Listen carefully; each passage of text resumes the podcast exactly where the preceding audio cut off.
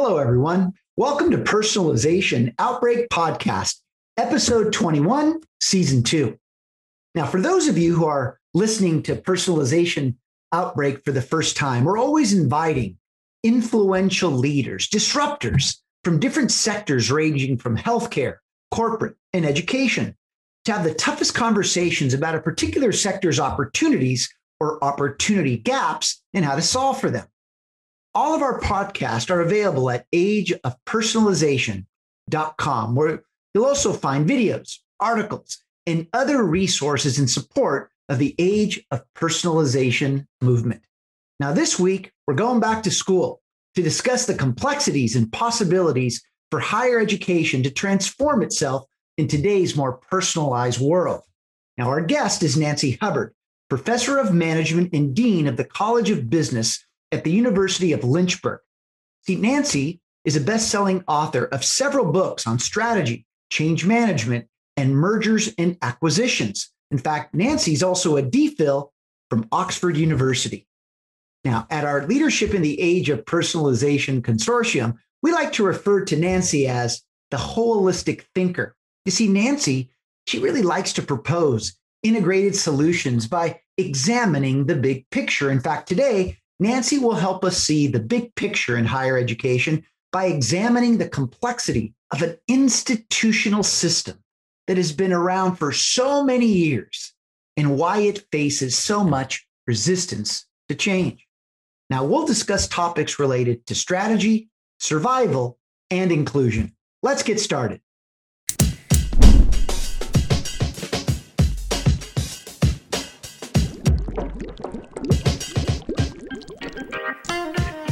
You are listening to Personalization Outbreak, a podcast about the collapse of traditional corporate standards in today's more personalized world. I'm Glenn Llopis.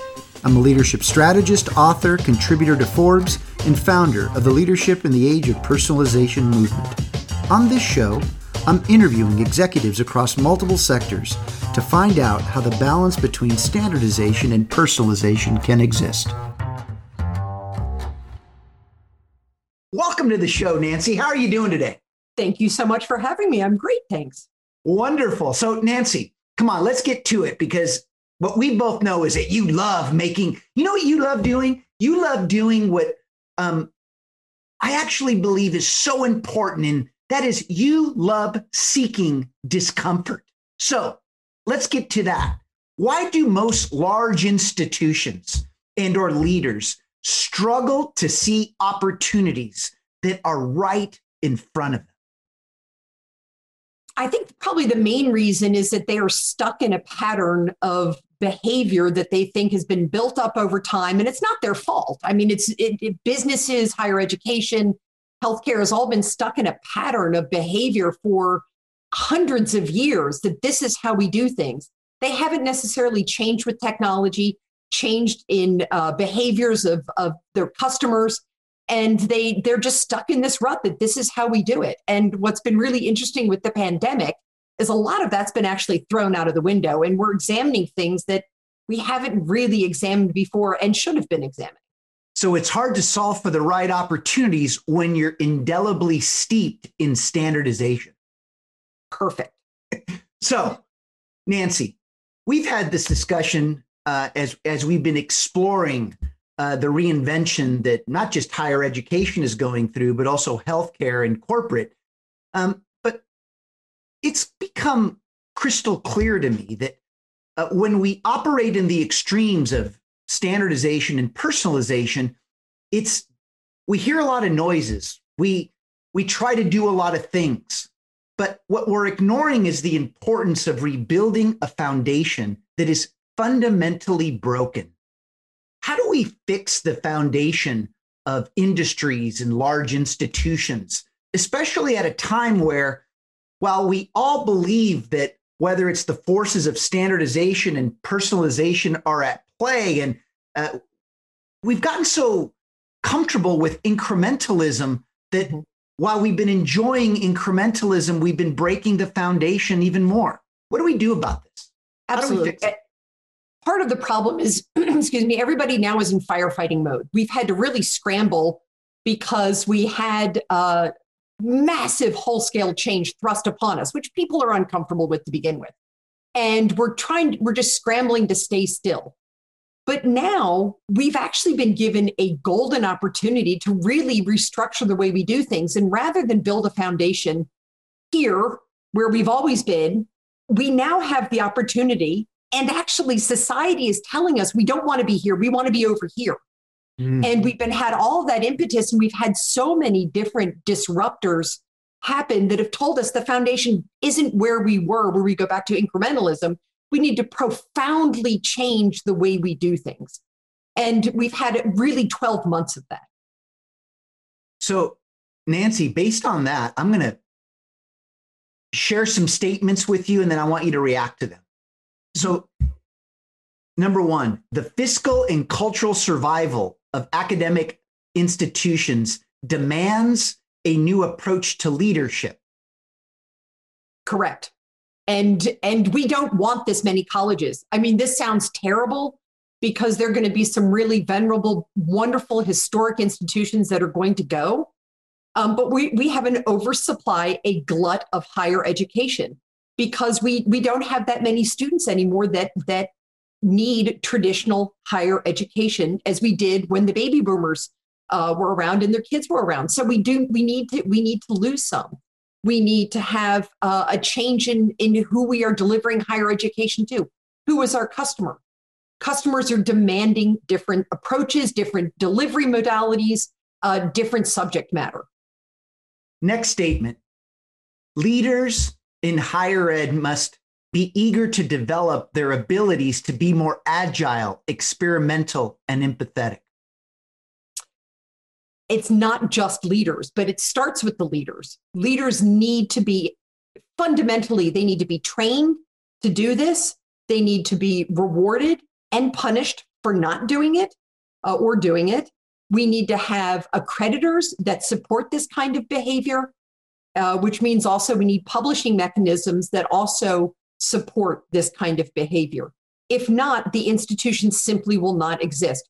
I feel sorry for leadership right now because all these other uh, forces are driving them back into the same foundational position, and they all need to change. Why do you think that they're going back to bad habits, or maybe they didn't and they were just on pause?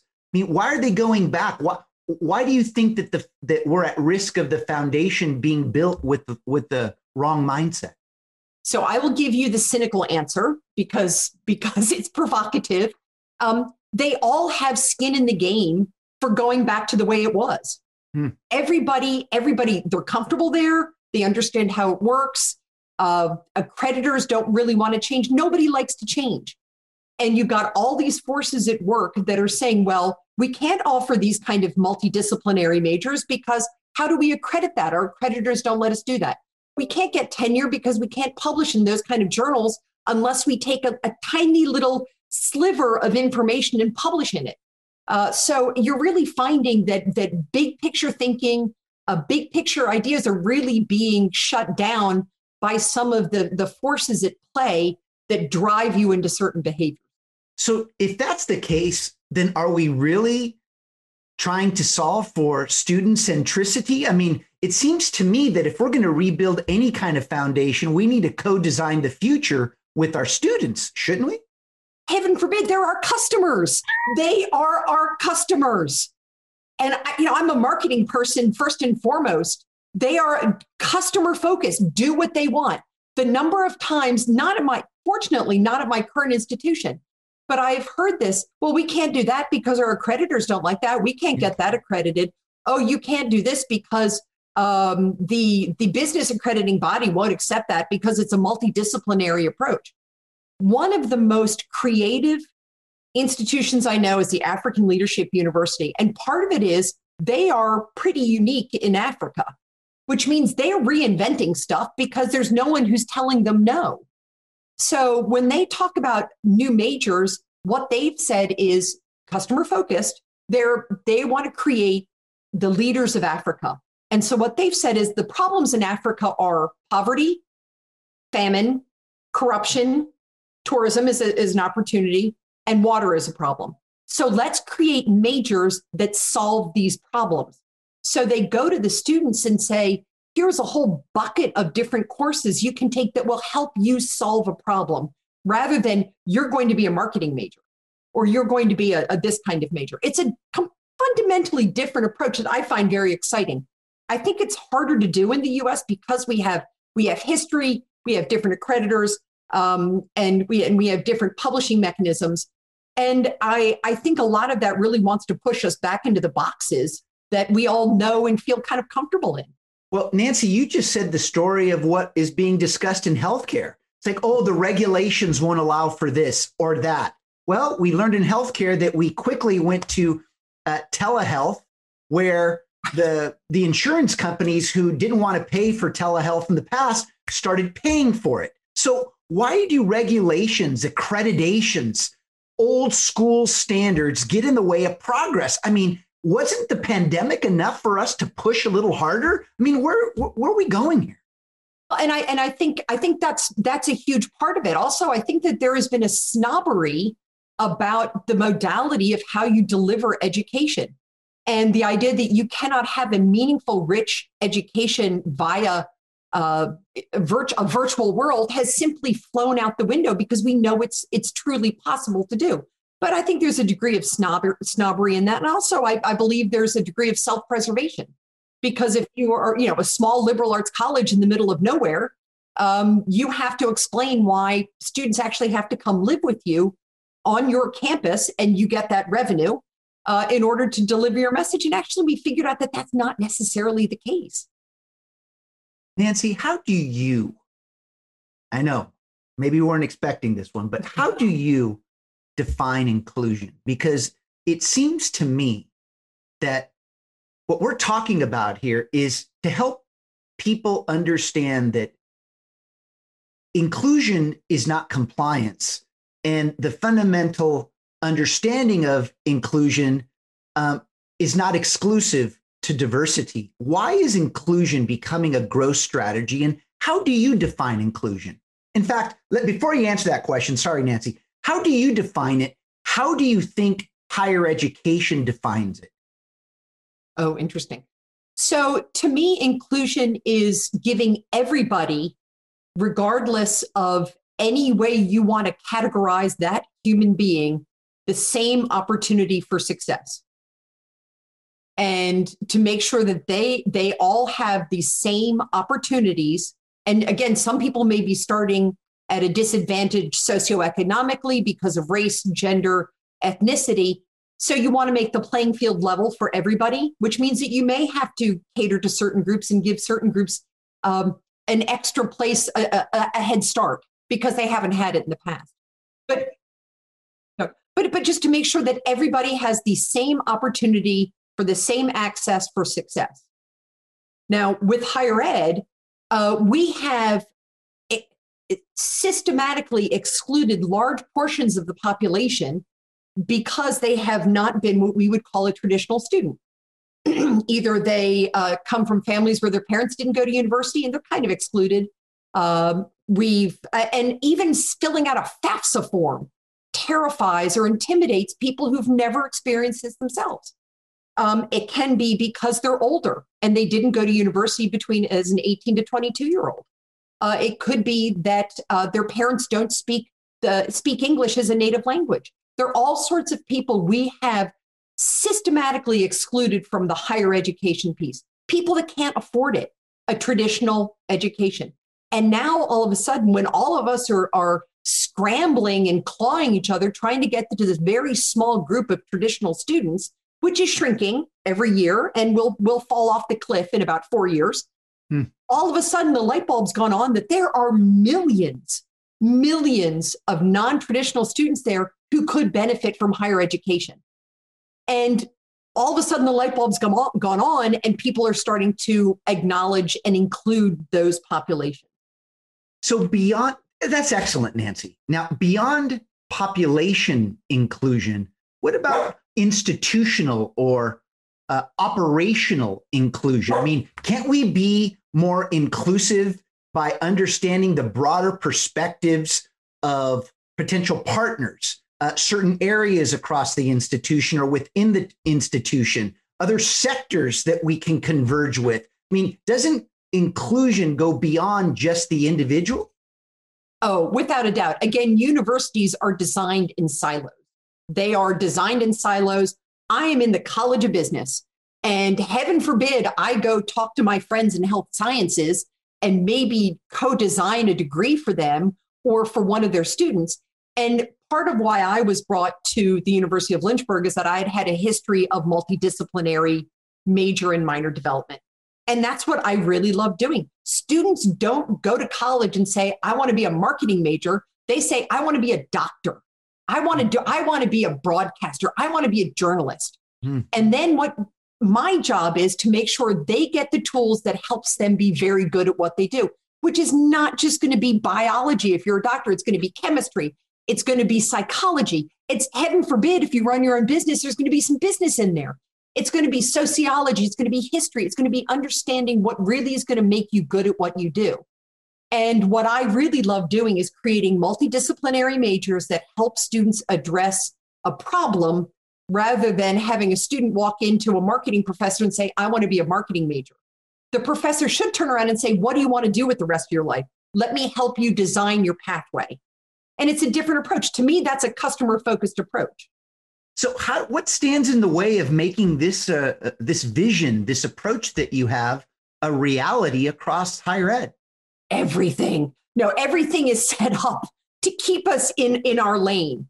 And I'll give you an example. I I did my undergraduate degree uh, in the United States, and I wanted to run an art museum.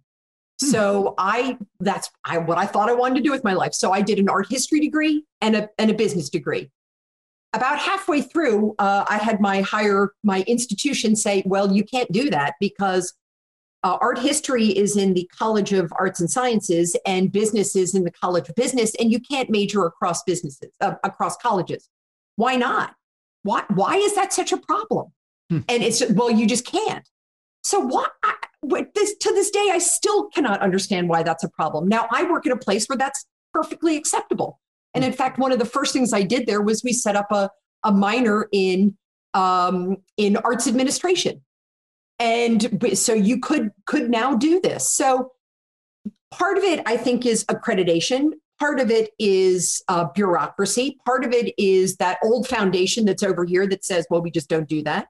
Uh, part of it is mindset. Uh, part of it is snobbery of, of different people. College of Business professors are not known for playing well with their neighbors in the other disciplines. Um, they can be a bit snobby and a bit arrogant at times. And, uh, and so I think all of that really uh, stands in the way of making these kind of multidisciplinary problem solving, career solving majors for students. Scott, what are you thinking right now? Lots of stuff. um, actually, uh, maybe just uh, if I could just engage on one one one point. Um, the the whole essentially the customer oriented model of of the student, right? The customer centric, student centric, the the the the, assimil- the basically the put the aggregation of those two concepts.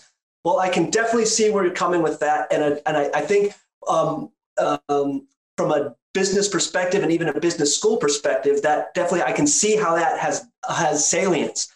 But what I'm nervous about is I don't know that that's really our best metaphor. I'm, I'm nervous that a customer centric or customer centricity being just taken in as a substitute for the way we used to treat students is actually nothing but a different type of standardization.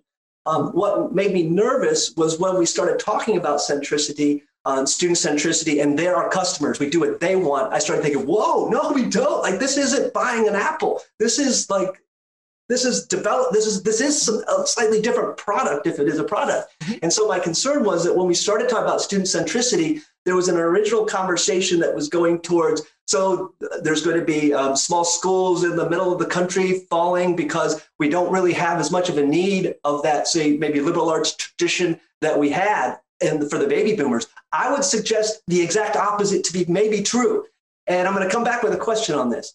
My thought is, you know, we tried this. We listened to the customers and they wanted professionalization. So we doubled down in all the professional schools. And you know what all the people that are trying to hire our professional school students and not Fairfield's, but just in general, yours and mine, they come back to us and say, well, you know what? We can teach them how to do that thing. Um, we just need them to know themselves and we need them to know the place in the world and we need them to know how to identify a problem, right? So that they can move on. So what made me happy is that by the time we sort of did that full circle with your conversation as your idea kind of enveloped and, and grew, that we went straight back to you saying, and so we need to take that person and make them, uh, get them some philosophy and get them some business and get them. So you went back towards that, that full model. So I would just be curious, based on that from somebody not in the B school, could you help me from a business school point of view understand from a business school's perspective, right? What might be the limitations of a customer centric student model when we're thinking about how to run not just the business school, but all the schools? What, what might be the limits? What do we have to watch out for? Because I think what I was worried about, I started to see bells go, and then all of a sudden you started talking like, oh no, we're on the same page. Okay, it's just different language. So can you help me understand where do we need to watch when we're doing this customer centricity? So that's a that's a really great. And and one of the things that I would say with business, business is really an amalgamation of about 10 different subjects. So uh, business, you can't do business without understanding. Uh, you have to be quantitative. You have to be able to do statistics, but you have to understand psychology and sociology and English and and communication. Um, and if you don't understand history, you're really in trouble. So there are all these different uh, and the, soci- the sociology of, of work and things like that. So there are all sort of business is really an amalgamation of a bunch of different other uh, topics. Um, what I like to say with students is what what I think is a great education is you give people enough skills to get them their first job, but you give them this overall multidisciplinary, multifaceted. I'm a big believer in the liberal arts. Uh, I would say, and the liberal arts provides this career uh, knowledge that helps them on their career 10 years down the road, 15 years down the road. What I have learned in Excel uh, will be done in, fif- in five years. They won't be using it anymore. That's what I'm thinking, right? So you know, I say the combination of a and and this is my my my elevator speech when I'm giving uh, when talking to students about teaching why business in a liberal arts college is so effective is we'll give you enough Excel to get you your first job, but the liberal arts that you get in this will get you your job 20 years from now. To ask questions like, what is better than Excel that doesn't exist yet? Exactly right. exactly right. So, so it's that combination. And one, and, and business schools now are really focused on just just the professionalization and the skills, and that's just really not going to help you. And when I look at my own education, I did. I had a great undergraduate degree. I got to Oxford, and Oxford never once asked me to name a fact. They asked, they kept asking me why.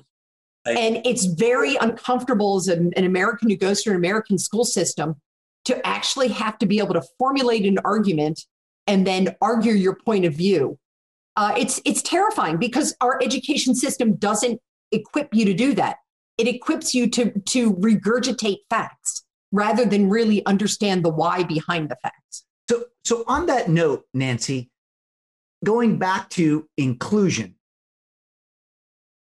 what do you think the inclusion model needs to be with corporate America and B schools? Because in the past, I, have gotten the sense that it's been the corporations defining what the curriculum should be, where now it's the higher education institution that should be helping define uh, what the curriculum should be for business. I mean, where's that balance?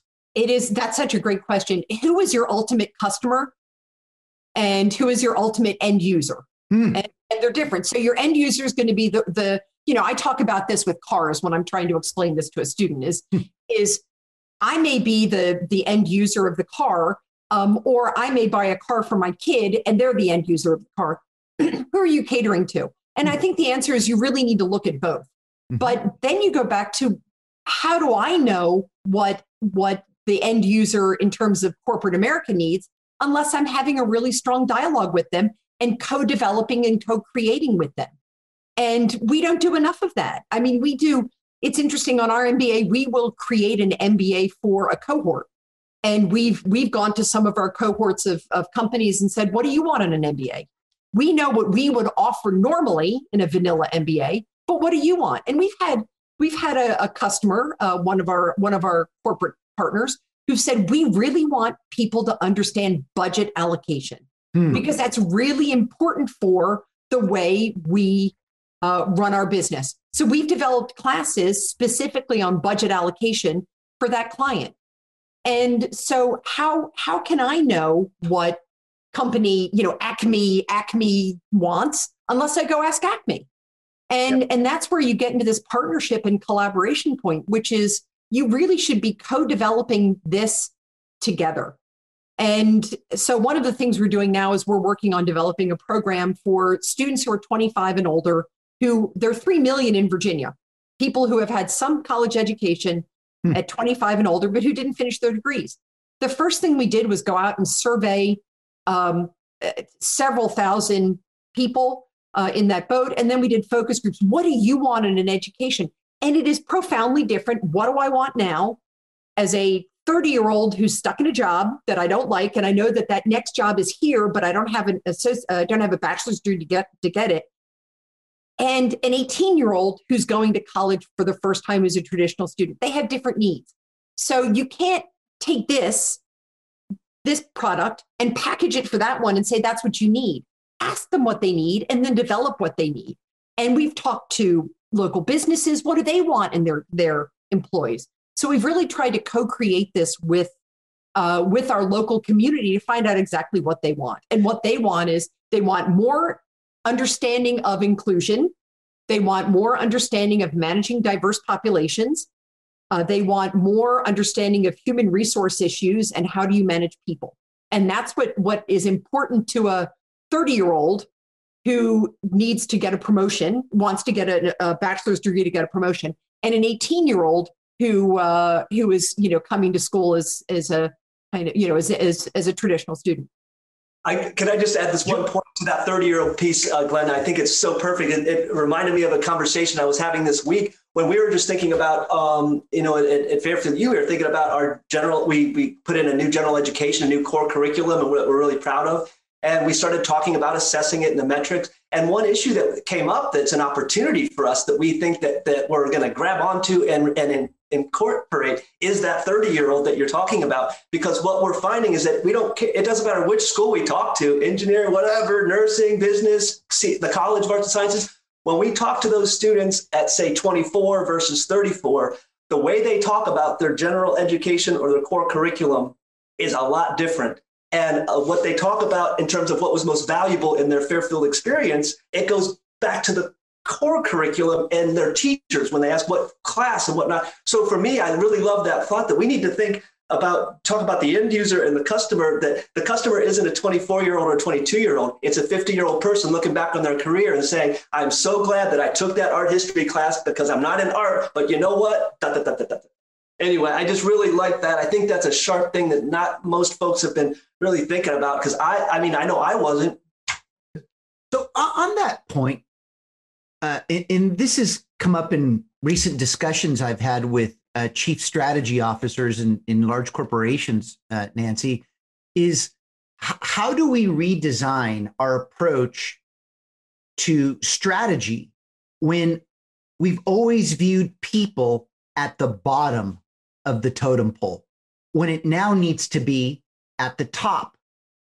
How would what is your reaction to that? Because it kind of goes back to, and this is one of the one of my reactions was, boy, we were we didn't have any problem spending millions of dollars on our consumers, but just a few thousand on our employees. Well, and and I had a colleague at uh, at Oxford, uh, Keith Ruddle, and he was the senior partner at, Andersen Consulting, and then decided he was going to go back and do his doctorate in strategy.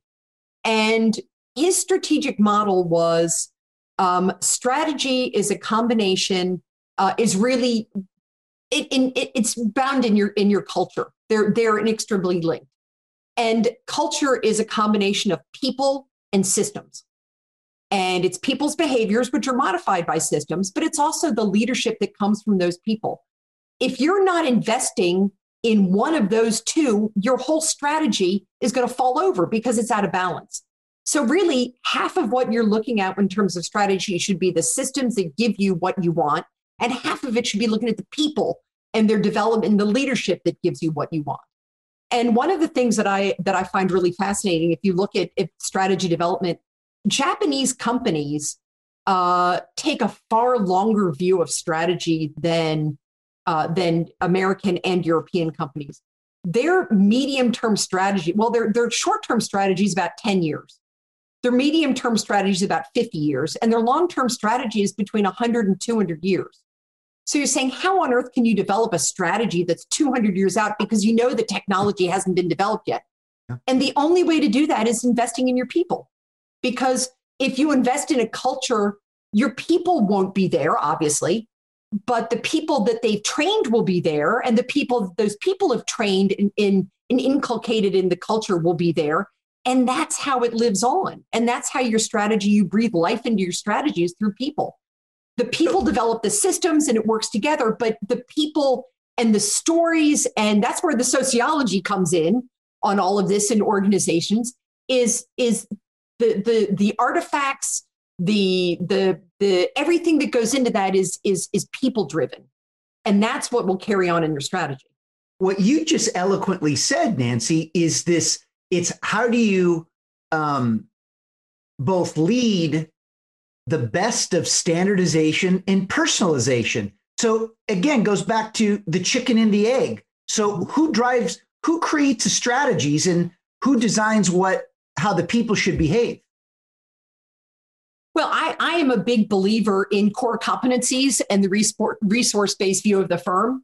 You know, I would love, you know, I when I was younger, I wanted to be a jockey. I'm five foot 10. There was no way on earth. And I'm a, I'm a really pretty bad rider to begin with.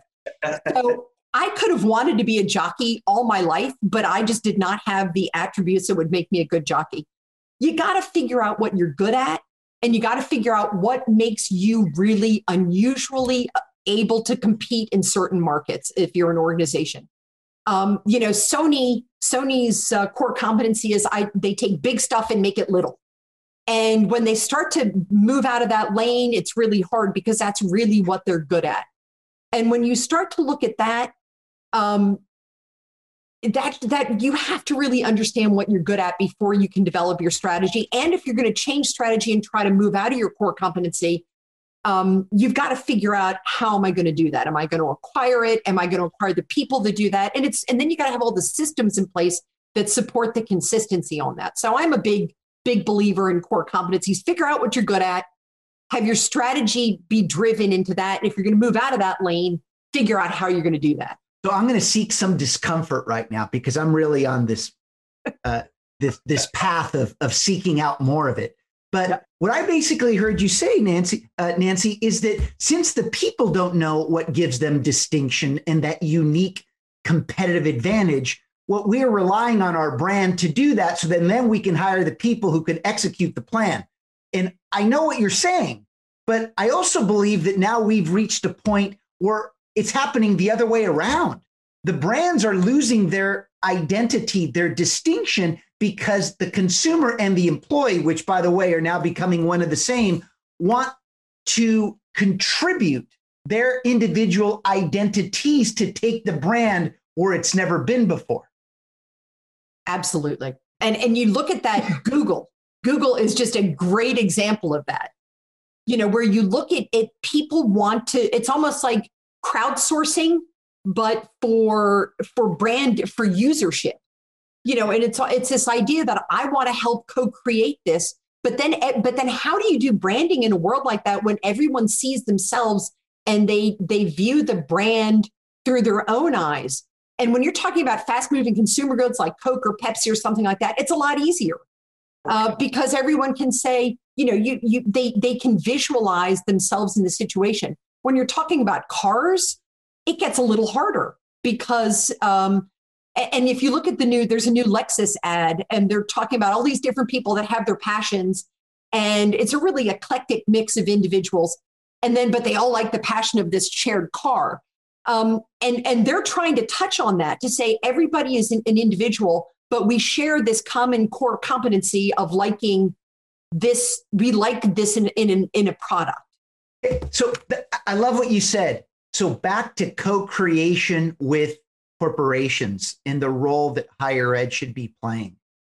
How do you, how should B schools be teaching this?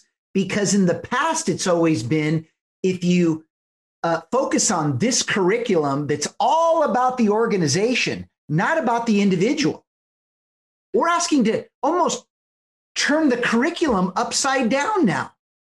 And this is what corporations are, are struggling with, and because their employees want that, but they don't know how to deliver on it.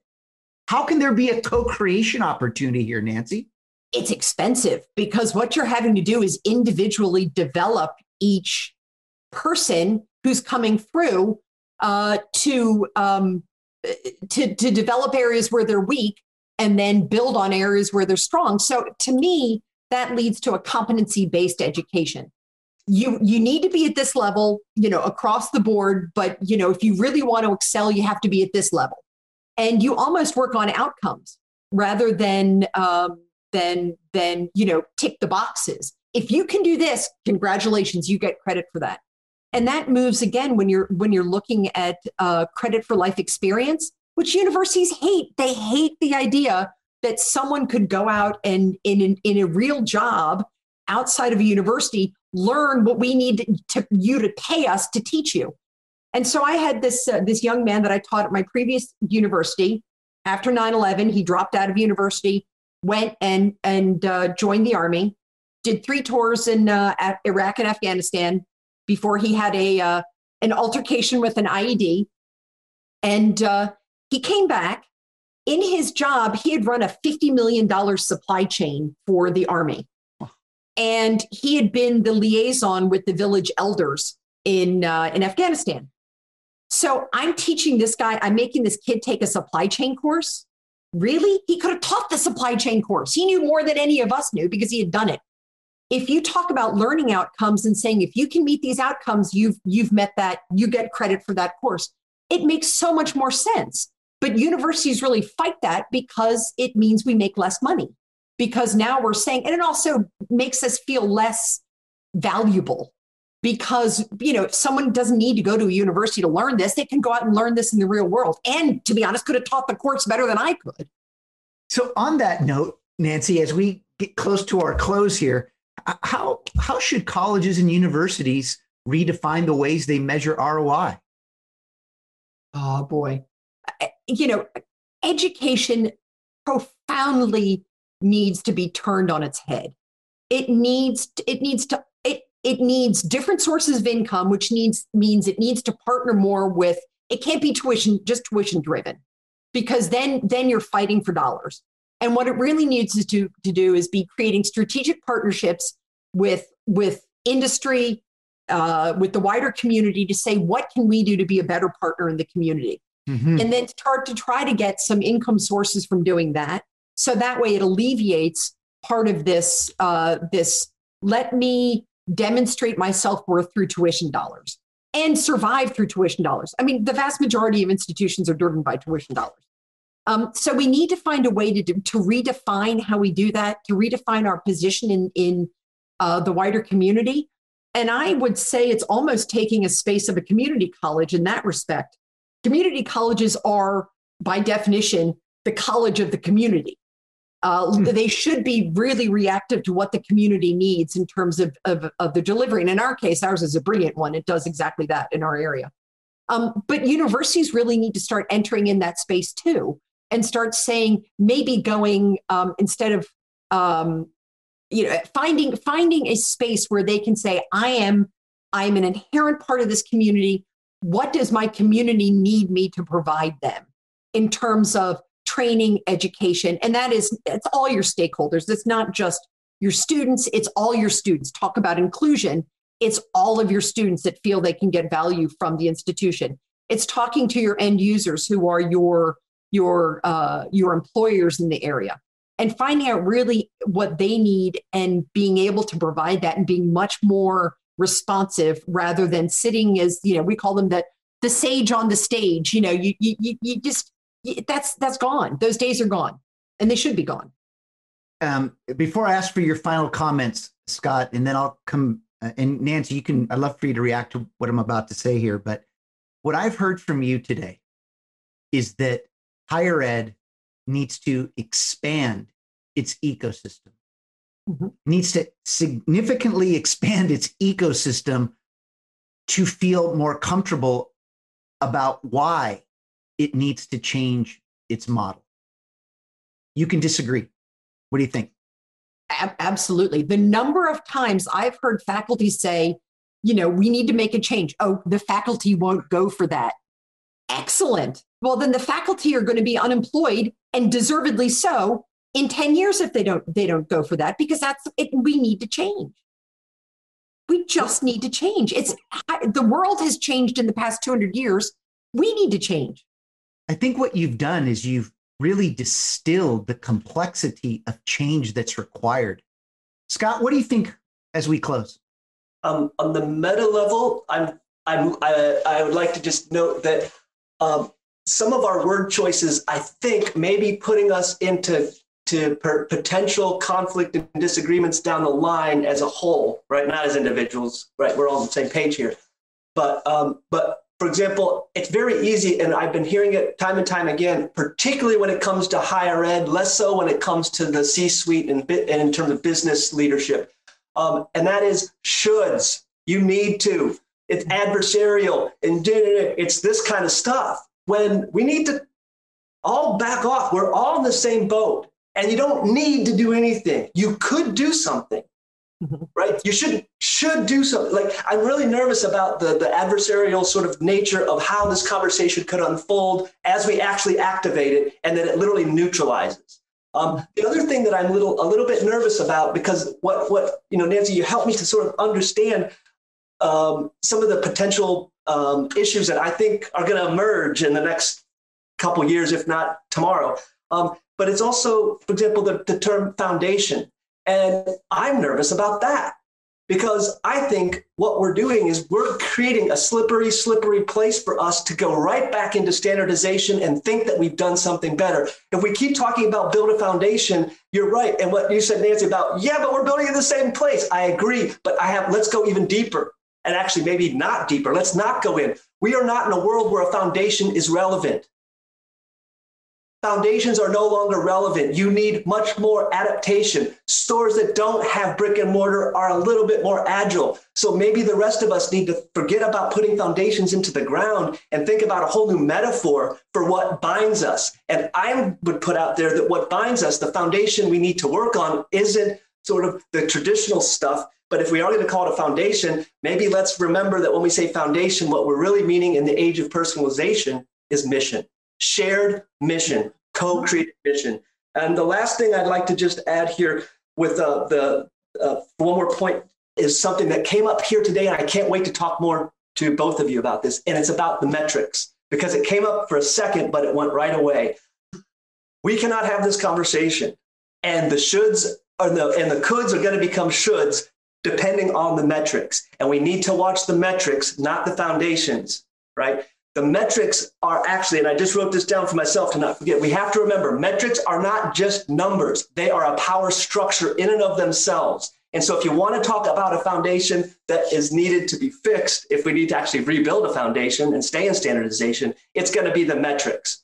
And one way we can maybe get out of this strange loop and this like loop of, of, of meaning, right? This, this, this, uh, I don't know what it is, this linguistic loop that we're in would possibly be to, to really come back and, and, and, and think more about A, less adversarial terms when we're talking about opportunity, right? It's more inclusive, it's more inviting as opposed to the opposite. You're not good or you are welcome. That's, that's two different ways of saying the same thing. And then the last thing uh, as we move forward here is this problem-based approach that, that we're hearing. What I love is that the problem-based approach, I think, Nancy, you're helping me to see that that is really the sweet spot that brings places like the nursing school and the College of Arts and Sciences and, and, and community colleges and business schools into that same uh, into that same spot. So sorry, I kind of went off for a little bit, but I really was thinking our language might be undermining the very things that are in our brains that we connect on, but that we haven't yet been able to recognize.